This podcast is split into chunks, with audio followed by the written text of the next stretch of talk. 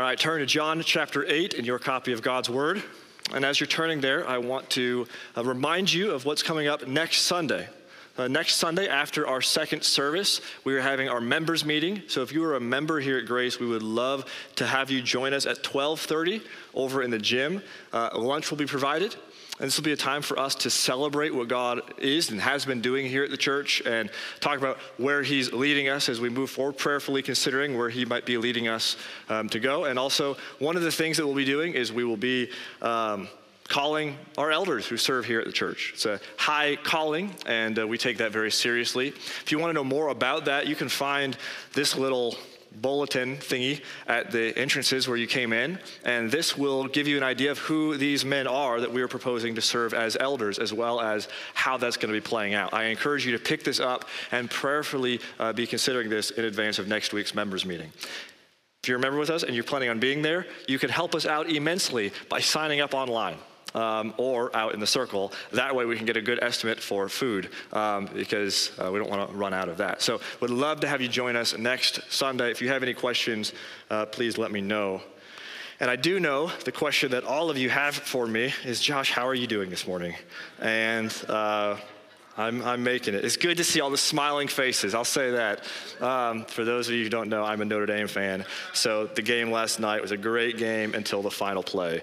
That was uh, it was wonderful. So, um, you know, I was with some friends from church watching the game, and at halftime, I. Uh, I turned to them and I said, This is a problem. Uh, I've got more points in my sermon tomorrow morning than Notre Dame has right now. And uh, that was not good. Thankfully, they corrected that. This will not be a 14 point sermon. You're welcome. Uh, they, they corrected that. But uh, no, it was a great game. So I'm glad you're happy to be at church this morning. Um, and I will try not to say anything to offend you like Lou Holtz offended Ryan Day. I'll try my best to do that. But I will say nonetheless that the words in our text this morning are quite offensive to you and I and to Jesus' original audience, his hearers. John chapter 8, I hope you're there by now. If you don't have a Bible, on the Pew Bible in front of you, it's on page 894. And if you don't have a Bible, we would love, when you leave, please take that one with you. We would love that to be yours. John chapter 8, we'll be picking it up in verse 31. These are some hard words from Jesus, but they are some words that we very much need to hear. So Jesus said to the Jews who had believed him, If you abide in my word, you are truly my disciples, and you will know the truth, and the truth will set you free. They answered him, We are offspring of Abraham and have never been enslaved to anyone. How is it that you say you will become free? Jesus answered them, Truly, truly, I say to you, everyone who practices sin is a slave to sin. The slave does not remain in the house forever, the son remains forever. So if the son sets you free, you will be free indeed. I know that you are offspring of Abraham, yet you seek to kill me because my word finds no place in you. I speak of what I have seen with my father, and you do not you do what you have heard from your father. They answered him, Abraham is our father. Jesus said to them, If you were Abraham's children, you would be doing the works Abraham did. But now you seek to kill me, a man who has told you the truth that I heard from God. This is not what Abraham did. You are doing the works your father did. They said to him, Well, we were not born of sexual immorality. We have one father, even God. Jesus said to them, If God were your father, you would love me, for I came from God and I am here. I came not of my own accord, but he sent me. Why do you not understand what I say? It is because you cannot bear to hear my word. You are of your father, the devil, and your will is to do your father's desires. He was a murderer from the beginning and does not stand in the truth, because there is no truth in him. When he lies, he speaks out of his own character, for he is a liar and the father of lies. But because I tell the truth, you do not believe me. Which one of you convicts me of sin? If I tell the truth, why do you not believe me? Whoever is of God hears the words of God. The reason why you do not hear them is that you are not of God. This is the word of the Lord. Will you pray with me? Father, we come this morning to your word. We ask that you would cause us to abide in your word, to not go searching out other streams, looking for truth elsewhere in other people or in other things. May we rest in, abide in your word. Give us ears to hear the words that you have to say to us through your text, through your word this morning, through this text. Uh, cause our hearts to believe in you in deeper ways. Sift through the intentions of our heart to show us whether our belief is genuine in you or if there are areas where we are harboring unbelief in our hearts with a profession of faith on our lips. Show us the areas in which we are in bondage, enslaved to sin. Lord, I pray that you would cause us to take you seriously at your word and what you say. And I ask that you would cause us to believe in you, treasure you, delight in you, and walk in the freedom you give to us. And we ask you to do this by your word. We ask this in Christ's name, and we ask it for his glory. Amen. So I feel pretty confident saying everybody in this room this morning likes freedom. You want to be free, you love freedom, it's appealing to you. Um, you know, when I was a when I was a kid, um, my parents had the audacity to every Sunday afternoon for a little bit uh, say, You have to spend an hour with nap time. I mean, can you believe that? An hour on Sunday afternoon in our rooms. We couldn't, they didn't, they didn't say you have to sleep. They just said, please stay in your room so probably they could sleep. That's probably what they were going for. And uh, I mean, a whole hour imprisoned in my room. It was miserable. And uh, here's what we did. Here's what my siblings and I did. We, uh, we figured out, okay, if I have to stay in my room, we're going to take all the sheets off of our beds and we're going to start in our room and we're going to stretch that out to make a path to the other people's rooms. And here's what we reasoned. If I'm touching the blanket and the blanket's touching my room, I'm technically still in my room. That did not go over too well, but nonetheless, um, it was an ingenious plan that we came up with. And we thought that freedom would come through disobeying our parents' rules. It's not too dissimilar from the way that we tend to operate. We tend to think that freedom comes through disobedience, through saying, I don't want to be subject to those rules anymore. And we live longing for freedom. If you're a teenager in here, you want freedom. You want more freedom. And you're in a season of life where you have some more freedom than you're, you used to, but you're also still under your parents' roof, and so you don't have the freedom that you wish you had, and so it leads to a bunch of conflict. You want more freedom. It's actually pretty similar to where some of you who are older find yourselves. You want more freedom to do things without assistance like you used to do it, and yet you can't. Your body doesn't let you anymore, and so you need help doing the things that you once found easy to do, and you want more freedom to do it. All of us want more freedom. Maybe you just want the freedom to set your own hours at work. Or you want the freedom to say, I don't have to go to another kids' choir concert for a little while. Or you want the freedom to say, I want my schedule to be totally, um, totally free during Ohio State football games. I don't know what it is, but we all want more freedom than we tend to have. The quest for freedom is embedded into us as human beings, and it is embedded into us as Americans because we love freedom. In fact, that is the central ideal that we are built around the land of the free. We want to be free. And we should praise God for the freedom that we have, especially to gather together like this this morning without fear of repercussion or persecution. That's something many of our brothers and sisters around the world do not have the freedom to do. And we should praise God for that. So I'm not trying to disparage the desire for freedom. In fact, I'm saying all of us resonate with it. All of us resonate with a longing I want to be free. I want to have more freedom. And if that's where you're at this morning, then can I suggest to you that you need to listen to the words that Jesus has to say to us this morning? If you're like, yeah, I, I, like freedom, I want freedom, then you need to listen to what Jesus has to say because Jesus is telling us here's the only way true freedom is really found. Here's the only place it's really found. See, we love freedom so much. We're, you know, we're Americans. We're free. That if freedom is one of our greatest ideals, then slavery must be one of our greatest evils. And so, if I were to stand up here this morning and imply that you actually were enslaved and not free, you would probably get offended by that. And that's precisely what Jesus does with this audience. He offers freedom. Says, You want to be free? But rather than rejoicing at the offer of freedom that he, he, he hands out, they get offended by the implication that they are slaves in the first place. Who are you to tell us that we even need freeing? We're not slaves. You see this in verse 33. They answered Jesus, We are offspring of Abraham and have never been enslaved to anyone. How is it that you say you will become free? See, these are proud Israelites. They are proud of their heritage, they are proud of their people, they are proud of their country. And it's not entirely true, of course, if you know your Bible, it's not entirely true that they were never enslaved. They were enslaved a few times, most notably in Egypt. It's one of the Bible's most important stories that God's people, by God's kind providence, wound up in Egypt. But over time, the, uh, the Pharaoh became intimidated by them. And the Pharaoh sought to wipe God's people out. God sought to let his people go.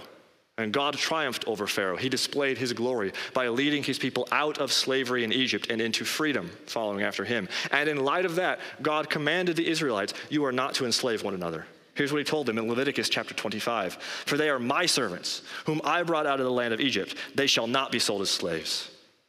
See, God tells them, I've already redeemed them. They're mine. They belong to me. Don't enslave them. So these Israelites are saying, Well, we're free. We're children of Abraham. We, we're, we're free people. Jesus comes and implies that they're slaves. We would probably get offended the same way they got offended. But again, if you really long for freedom, if you really say, Yeah, I, I, like freedom, I want to have more freedom than I currently do, we need to listen to what Jesus has to say. And Jesus says these things to sift through what kind of faith we have in him, what kind of belief we have, because he, he, here's, he's sitting and looking at people who have a profession of faith, but he knows not all of them actually possess faith. And so he's wanting to sift through what does genuine faith really look like? You see this at the end of our text from last week in verse 30. We'll get a running start into our text this week. Verse 30. As he was saying these things, many believed in him. So Jesus said to the Jews who had believed in him, so here, here's what's happening. Verse 30 Jesus is teaching these things to the crowd. Many of them believe in his name. So here's what he does he shifts his attention and he looks at that group, that many who believed in him, and he says, All right, I want to make sure your faith is genuine. I want to make sure you actually know what, what we're talking about here. I want to make sure you really are believing in me, what you say you are. Because look, verse 45, toward the end of our text, look what it says. Jesus says, Because I tell you the truth, you do not believe me. What happened between verse 30 and verse 45? Something changed. The crowds, you believe in me. Verse 45, you don't believe in me. What changed? Jesus is, is driving at. You got to make sure your faith is actually genuine. And that's what we will look at this morning. These are hard words, but words we need to hear nonetheless. And our main point this morning is going to be our outline. We're just going to break it down. It's this By abiding in the word, true believers are set free from sin because they are children of God. By abiding in the word, true believers are set free from sin because they are children of God. We're going to break that down this morning. First, we notice that Jesus says what a true disciple really looks like. You say, well, what's, what's the difference then between someone who merely professes faith with their mouth and someone who possesses faith in their heart? What's the difference? Jesus says it's abiding in his word, it's abiding in the word of Christ. You see this in verse 31 If you abide in my word, you are truly my disciples. So for Jesus, one of the marks of saving faith is abiding in his word. It's important because Jesus isn't playing by the same categories that you and I tend to play by when we think about the walk of faith. Here's the way we tend to think about it someone may be genuinely converted and it's all great, but they're just not super serious about discipleship. And so at some point down the road, they get super serious about discipleship, but they have a hunger for the word, they dive into it, and that's wonderful. And so what we come to do is we treat that discipled Christian as if they're a, a special class of Christian, as if it's a matter of difference of maturity levels. But Jesus says this is not the difference between just different levels of maturity in believers. This is a level between someone who is a genuine believer and someone who is not. And we do a great disservice to people's eternal destinies when we in the church treat people who are serious about Christ and hungry for his word as if they are a special class of Christians, the elite group among us, rather than what it looks like to be a basic follower of Christ. Jesus is after disciples who abide with him, remain with him, stay put. They don't wander off looking for someone else or something else. They, stick with Jesus, they stick with his word. So he's saying these things to a large crowd who have just made professions of faith. There's a revival breaking out. And Jesus is not cruel about it, but he does a little bit pour some cold water on it and says, I want to make sure you know what you're getting into. I want to make sure this is actually legit. You can picture there's a, a massive youth conference. 300 students get up and they walk the aisle, and the pastor then says, Well, we'll see if this is genuine. You would say, Who talks like that? Jesus talks like that. Jesus talks like that. If you abide in my word, well, You're my true disciple. Jesus wants to make sure they know what they're getting into. Are you really believing in me? Here's some of the fruit of what that will look like. The evidence of someone's of the genuineness of someone's profession of faith is not ultimately in the passion with which it is proclaimed at the moment. It is the perseverance with which it is prized for a lifetime. Perseverance is an indicator of a person's walk with Jesus. We should be less enthralled by professions of faith that come from an emotional high, and we should be more enthralled by those who are still walking with Jesus after many years. You know, a few weeks ago in John chapter 6, we saw the glorious reality that Jesus will never let us go. It's the precious truth of eternal security, meaning that those who come to Christ will be kept by Christ forever. It's a glorious reality. And sometimes we call it, well, once saved, always saved. You say, Josh, do you believe that? And I would say, absolutely, I do. I would also tell you, I think that's not the best term for it.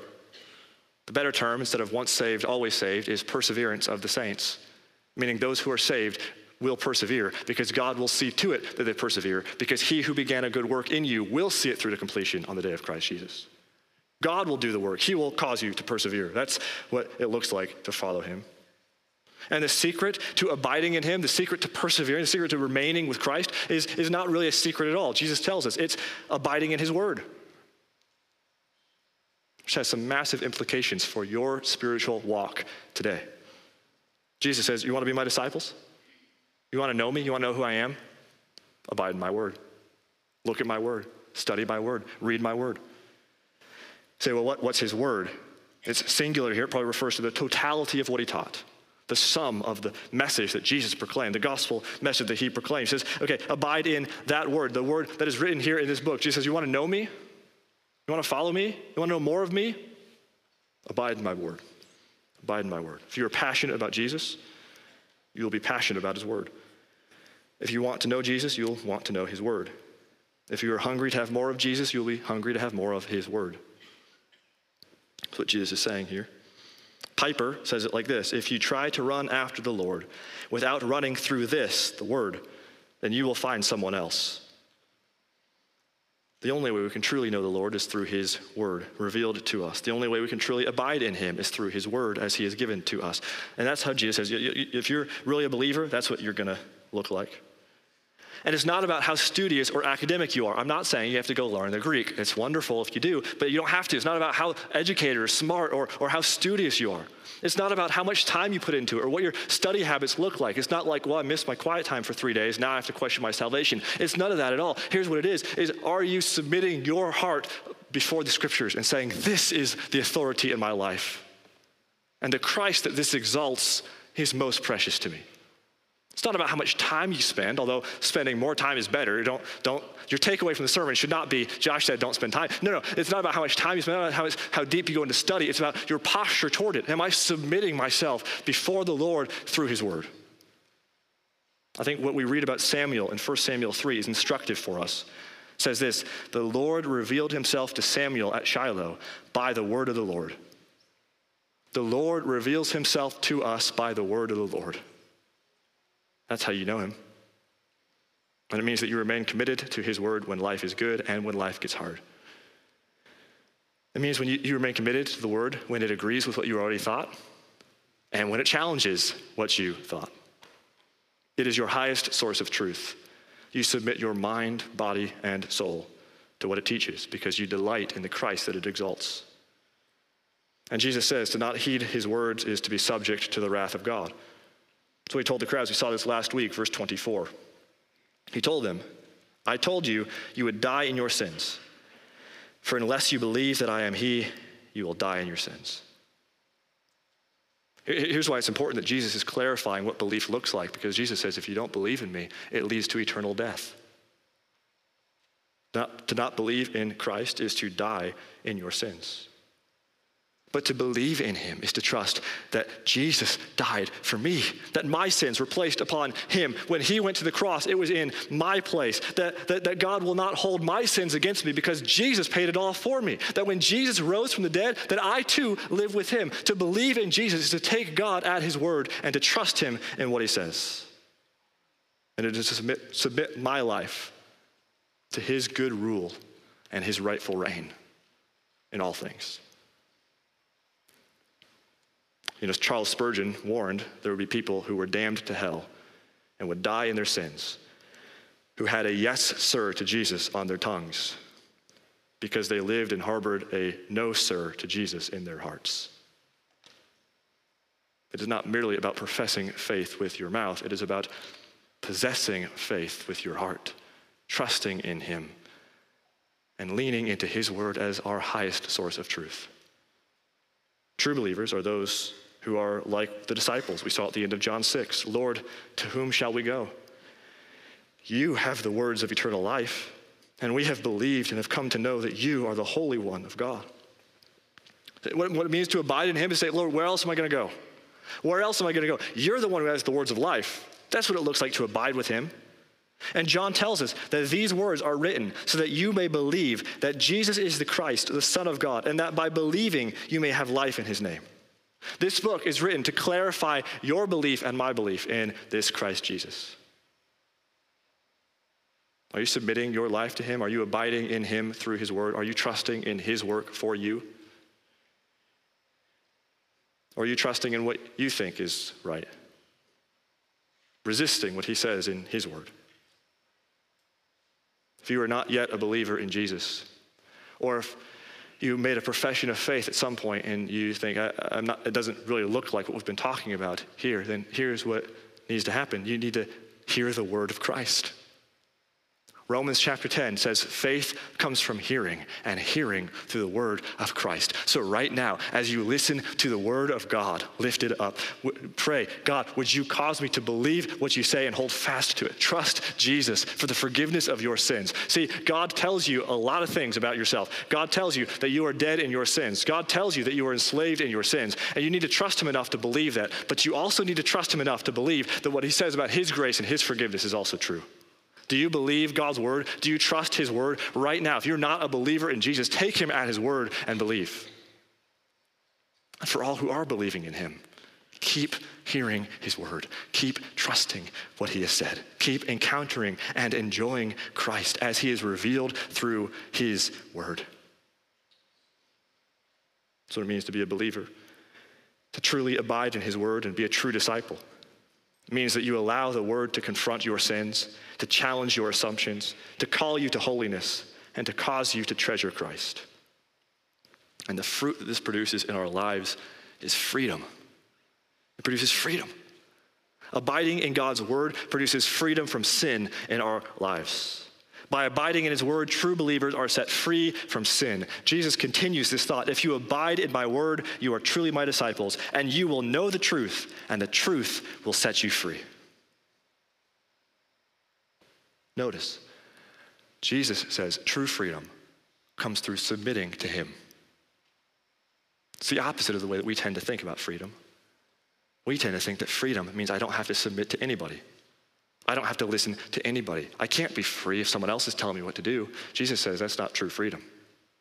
True freedom is only found in submitting to Him. The Bible actually tells us a picture of what it looks like to just do whatever you want and not be subject to anyone. It's in the book of Judges. It's a dark period in Israel's history, not exactly a model of go look at that. We are told everyone did what was right in his own eyes. And to you and me, it's like, well, that sounds Lovely. That's exactly what I want. I want to do whatever I think is right. That's freedom to me. And the Bible comes along and says, that's not freedom, that's slavery. What we think is the height of freedom, the Bible comes along and says, that's the height of rebellion against Him.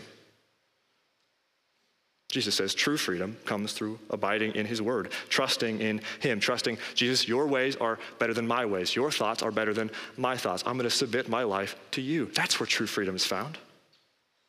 Jesus said to them, verse 34, Truly, truly, I say to you, everyone who practices sin is a slave to sin. That's why we need freedom. All of us, in our natural state, enslaved to sin. And Jesus is saying sin is more than just the bad stuff that you do. It's more than just I made a mistake at some point. Sin is a power that holds sway over our hearts. We sin because we are sinners. And the reason we sin is because we are enslaved to it. And sin keeps us from obeying Christ. We don't follow him, we don't follow his word, and there's no amount of effort or willpower that will actually cause you to live in obedience to what he has said. We tend to greatly think that we're better off than we really are. Just like an addict who thinks, I can stop at any time. So too, we in our sin think, ah, I can stop at any time. I can turn my life around whenever I want. Have you ever tried that? Have you ever tried just to stop sinning? We can't do it. Sin keeps us from obeying Christ. Sin also keeps us from desiring Christ. See, if you don't actually want to do something, you're not really free to do it. You might still do it. It's just begrudging, ah, I don't want to, want to do it. But if, in order to really be free, you need to have the desire to do it. You need to have the opportunity to do it. So in our sin, we can't obey him. We don't have the opportunity to obey him. Also in our sin, we don't have the desire to obey him. We're not really free. In fact, Jesus says, Because I tell you the truth, you don't believe in me. The reason for their unbelief is that he's telling them the truth. They don't like what he says, they don't want who he is. They don't want Jesus, they don't desire Jesus. And so sin not only keeps us from obeying him and desiring him, it keeps us from being with him. He says, The crowds, you will die in your sins, separated from any enjoyment of his presence forever. That is the problem that every one of us finds ourselves in. And we need to take Jesus at his word enough to believe that's who we are enslaved to sin. But we also need to take him at his word enough to believe that the Son really can set you free.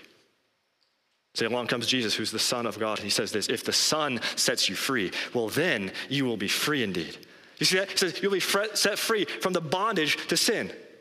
See, Jesus knew all about that condition that we find ourselves in. He knew all about the problem we found ourselves in. He knew that human beings are enslaved to sin. He knew that in your power and my power, we could not break the chains that bind us. He knew all of that. He knew that we long to be free, but we don't have the desire to actually follow him. We don't want to give up the sin. He knew all of that.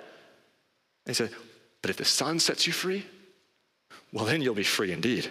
You can't do it. We can't break the chains. But if the Son does, that's decisive. Victory, done. He sets you free. That's the good news of the gospel. See, Jesus is the one who knew all about us. He saw us at our worst. He saw the chains. He saw our imprisonment. We saw it last week. To those who walked in darkness, on them has a light shone. That we who live in darkness, the darkness of our imprisonment, Jesus comes and says, I am the light of the world. And to us who walk in slavery to sin, with the shackles bound, Jesus comes and says, If the Son sets you free, then you'll be free indeed. So Jesus lived obediently. He never was ensnared in sin. The shackles that bind our hearts, they never bound his. And yet his hands were bound. He was arrested and tried and killed for us. He went to the cross to break the chains that bind you and me. And he was resurrected from the dead so that we would walk in freedom following after him. Jesus broke the chains of sin calls us forth from the grave Come follow me. I'll set you free. One of the greatest lyrics ever written describes this very well.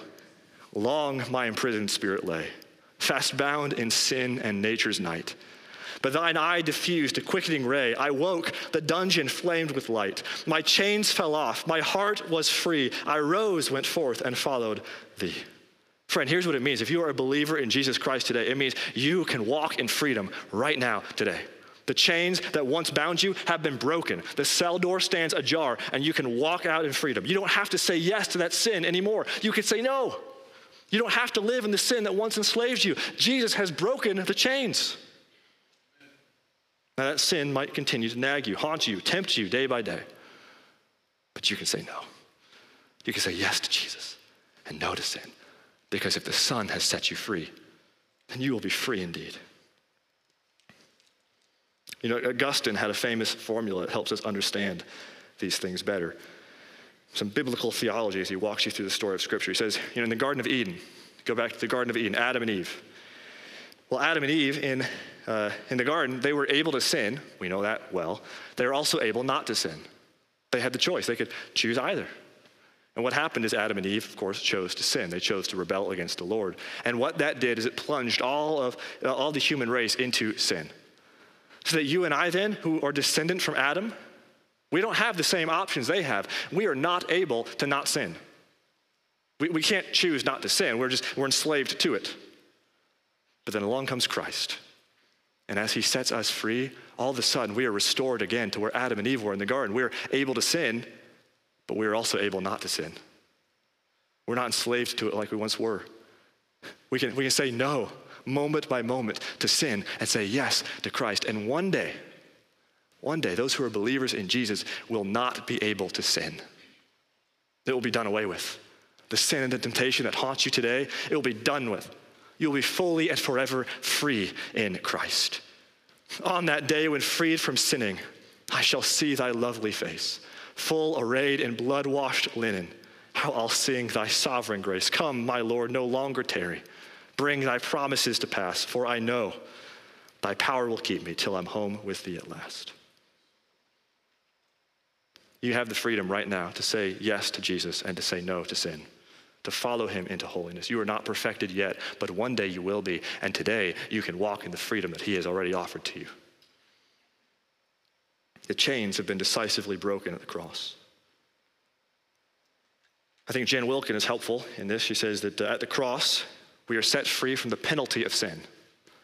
Right now, today, we are being set free from the power of sin in our lives. And one day, we will be set free from the presence of sin entirely. It will be done away with. So keep running the race, fighting by faith, saying yes to Jesus, no to sin. He has set you free. And here's the key if you're not sure, well, how do I do that? How do I fight against sin? If you feel discouraged in the fight, if you feel right now that the sin seems to be winning and that it seems like this is a losing uphill battle, here's how to wage the war abide in His word. Abide in his word. If it's the truth that sets you free, then live in the truth and live in the freedom. Commit yourself to reading the Bible, memorizing the Bible, meditating on the Bible, praying over the Bible, and arm yourself with the sword of the Spirit in the fight against sin. Leverage the promises of God. Say, God, I trust you. I trust you. Cling to the promises that He has made to you. You know, I've used this illustration before, so forgive me for using it again. Um, when I think of sin, I uh, think maybe the best imagery of it is found in The Lord of the Rings with the power of the ring. Um, in fact, I think it's so powerful that uh, I have a little reminder of the ring by where I do my morning devotions. I'm more of a nerd than you knew I was. And um, let's see, the ring promises freedom, power, significance, but it's corrupting. Its influence is corrupting. And as Frodo goes along his journey, he knows he needs to be rid of it, but he can't help himself. He can't, can't seem to part with it. Maybe that's where you feel this morning. You know you need to be rid of sin. You know that habitual sin you've been harboring in your heart. You, you know you need to be rid of it, but you can't seem to bring yourself to part with it. Well, in The Lord of the Rings, there's another character, the creature Gollum, who is a, uh, um, a foil to Frodo's character, shows what happens when you can't bear to part with the ring. And uh, if you remember the scene, especially if you've seen it on screen, you can see at the end of the, the, movies when Gollum finally gets his precious ring back. He is leaping for joy at the edge of the volcano right before he falls into the flames. That's what freedom apart from Christ looks like. I found my precious. I got what I was really after while you're standing on the edge of a volcano right before falling into the flames. That's what freedom apart from Jesus looks like. But freedom in Christ looks like dropping the ring. I don't need it. I want Jesus. Jesus is better than whatever sin can offer me. I want Jesus instead. I'm going to say yes to him. I'm going to walk in the freedom that he has offered to me. If the Son sets you free, you will be free indeed. Freedom is only found in Jesus. Is only found in submitting yourself to him and his word, trusting that what he says is right, and living out in obedience to him. And it's because we are brought near to God as his own children. We are adopted in Christ as sons and daughters of the Heavenly Father, children of God, given a new identity. We've been transferred from the kingdom of the devil into the kingdom of the Savior.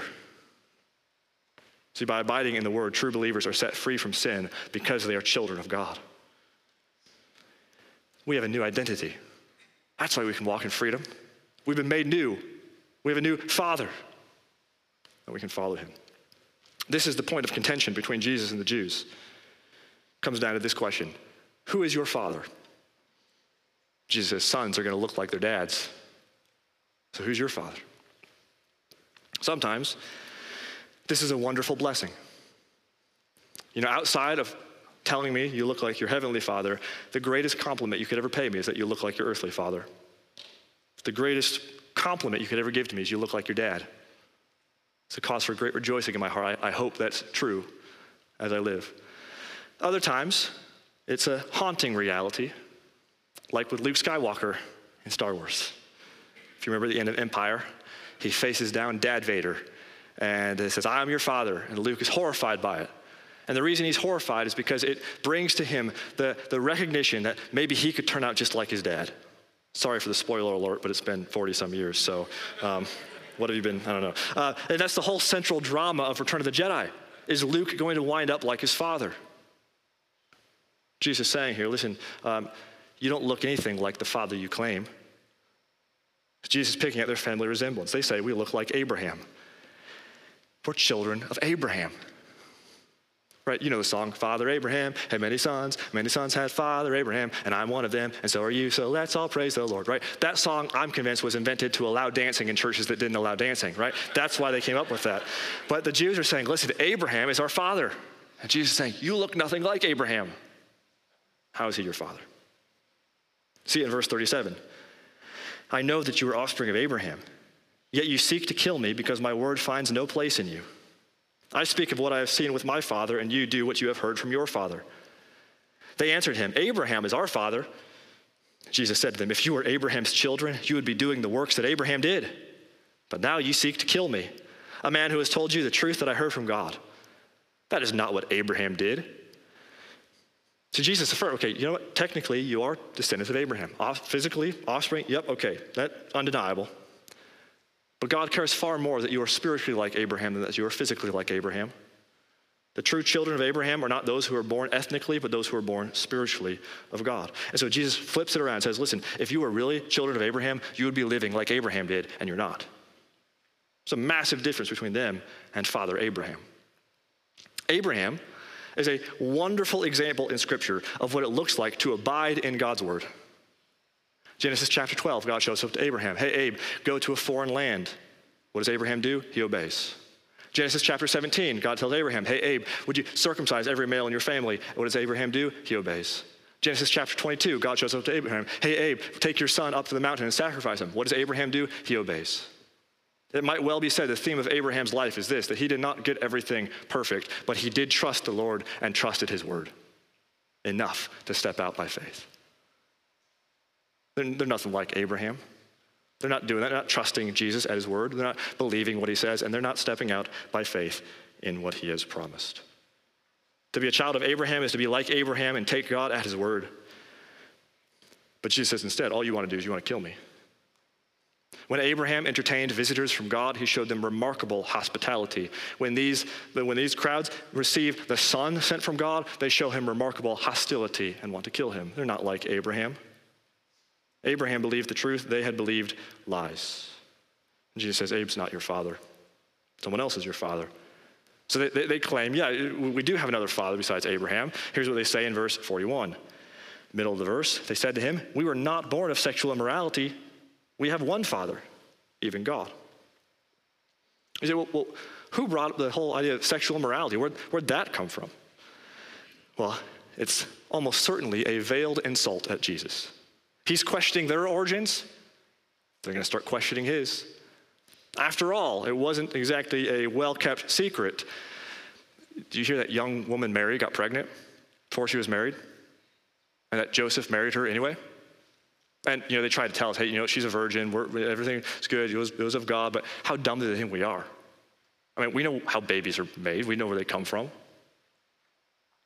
See, the angel had visited Mary and Joseph, they hadn't visited the crowds. The, the, the scandal of Jesus' birth was well known. So they're saying, Jesus, who are you to talk to us about where we come from? We know where you came from. We weren't born of sexual immorality, unlike someone we know. We're children of God. And Jesus turns it around and says, If you were children of God, you would love me. If you were really children of God, you would recognize who I am, the Son of God sent from him. So he says, instead of God being your father, he says, You look more like the devil. These are hard words. Jesus says this in verse 42. He said to them, If God were your father, you would love me, for I came from God and I am here. I came not of my own accord, but he sent me. Why do you not understand what I say? It is because you cannot bear to hear my word. You are of your father, the devil, and your will is to do your father's desires. He was a murderer from the beginning, and he does not stand in the truth because there is no truth in him. When he lies, he speaks out of his own character, for he is a liar and the father of lies. But because I tell you the truth, you do not believe me. Which one of you convicts me of sin? If I tell the truth, why do you not believe me? Whoever is of God hears the words of God. The reason why you do not hear them is that you are not of God. Jesus looks at a group of religious people and says, uh, Your father is actually the devil. You look a lot more like he than me. Think back to the beginning of the Bible, Genesis chapter 3, Adam and Eve in the Garden of Eden. What does the devil come along and does? He, he comes, he starts lying about who God is, lying about what God has said, and they believe him. They trust him instead of God. Genesis chapter 4, very next chapter. What are some of the consequences of that sin that play out? Cain murders his brother Abel. The devil is a liar and he is a murderer. And what do these crowds want to do? Jesus says, You want to kill me? You want to murder me? Who does that look more like? And you don't believe what I'm telling you. You've believed lies about God, not the truth that I'm saying to you. Who does that look more like? See, the truth does set free, but the truth is also resisted by those who love the lies of the evil one. And it is, it is very important. It's important. This is not a Jewish problem. Jesus is not singling out the Jews and saying, listen, you're children of the devil. He is saying this is a human problem. This is all of us. All, all of us are children of the devil. All of us are, are enslaved to sin. Whoever doesn't believe in Jesus is a child of the devil. That's our problem. See, sometimes people say, well, we're all just children of God. Well, that's not true. Christmas is coming. You'll hear the song. Santa knows we're all God's children. Santa doesn't know we're not all God's children. If you're rebelling against him, if you don't believe in him, you're not a child of God, you're a child of the devil, Jesus says, enslaved in sin. But that's why Jesus came. First John tells us this. This is, this is our problem. First John says, Whoever makes a practice of sinning is of the devil, for the devil has been sinning from the beginning. But the reason the Son of God appeared was to destroy the works of the devil. See, we are children of the devil. We are enslaved to sin. But that's why Jesus came. That's why he was sent by the Father to destroy the works of the devil and to set free those who are held captive in his sway, to set free those who are enslaved to sin to cause us to be born again and adopted as children of the Father. That's why Jesus came. And so I hope this text is a warning, a wake up call to those who might just kind of be coasting through life and saying, well, you know, uh, sure, I, I, don't, really know where I'm at with Jesus. To, to, to wake up and say, this is serious. Take Jesus at his word, but I also hope this is a word of immense comfort for those of you who are believing in him and trusting his word. It's immense comfort to know what Jesus has done for us to cling to him by abiding in his word that you know and love Jesus, who he really is. He has revealed himself to you through his word. So, an important, an appropriate application of this message this morning would simply be to commit yourself to his word. If that's how he reveals himself to us, then commit yourself to studying it, to knowing it, to poring over it, to internalizing it in your life. Commit yourself to the word of Christ. And would you, you pray, Lord, would you cause me to believe what I'm reading here? Would you captivate my soul with the beauty of your Son through your word? Would you cause me to trust you in what you say and obey you in my life in submission to your word? Pray that as you, you read through the scripture, pour over it, and as you cling to his word, then you fight against sin. See, to try to follow Jesus and to try to fight temptation without his word is just like showing up to a football game without a football. I wish it had happened the last play last night, but otherwise, it's not, it doesn't normally work. To try to show up to fight sin and to fight temptation without his word, it's not going to work. So he said, I'm going to fight sin by arming myself with the sword of the Spirit, which is the word of God, and fight against sin in the freedom that Christ has already brought me. The reason the Son of God appeared was to destroy the works of the devil. So if the Son sets you free, then you will be free indeed. The devil doesn't have hold on your life anymore. You belong to God. You're a child of God. So live it, live in light of that. Look more like him than like the devil. Follow him in freedom and commit yourself to his word. You know, this week I was talking with someone, and we were sharing our mutual appreciation for what I think is perhaps the greatest hymn that's ever been written A Mighty Fortress is Our God.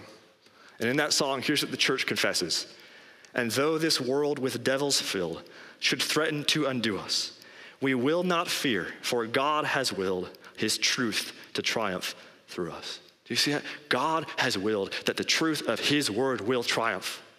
It will, the, the devil will not have the last say. God's word will reign victorious in your life and through your life as you submit yourself to Christ in his word. As you look at what he has said and called you to do and you follow him, the devil has no hold on your life. You're, you're, child, you're child of the king, the father. We can live free as Christ has set us free. So stand firm and abide in his word. Trust the good provision of the Lord and rest in the loving gaze of your heavenly Father who has brought you from the kingdom of the devil into the kingdom of his Son. It says, Follow me. Set free in Christ Jesus so that you would know him and enjoy him for all of our days. Father, we thank you for your word given to us. Ask that you would cause us to heed the word in our hearts this morning. I pray for those who need to be convicted of sin, awakened from slumber. Belief needs to be clarified. Lord, I pray that you would work in their hearts to convict them of these things and to remind them of your grace. I pray for those who need to be comforted by these words, that you would comfort them by your Spirit, to know that you are a loving Heavenly Father. I pray that as we abide in your word, that you would keep us, that you would cause us to follow you in freedom, to live in light of who you are and what you have called us to, that we would look not like the father of lies, but the father of truth, to know you and love you. Would you do this in our hearts? We ask this in Christ's name. Amen.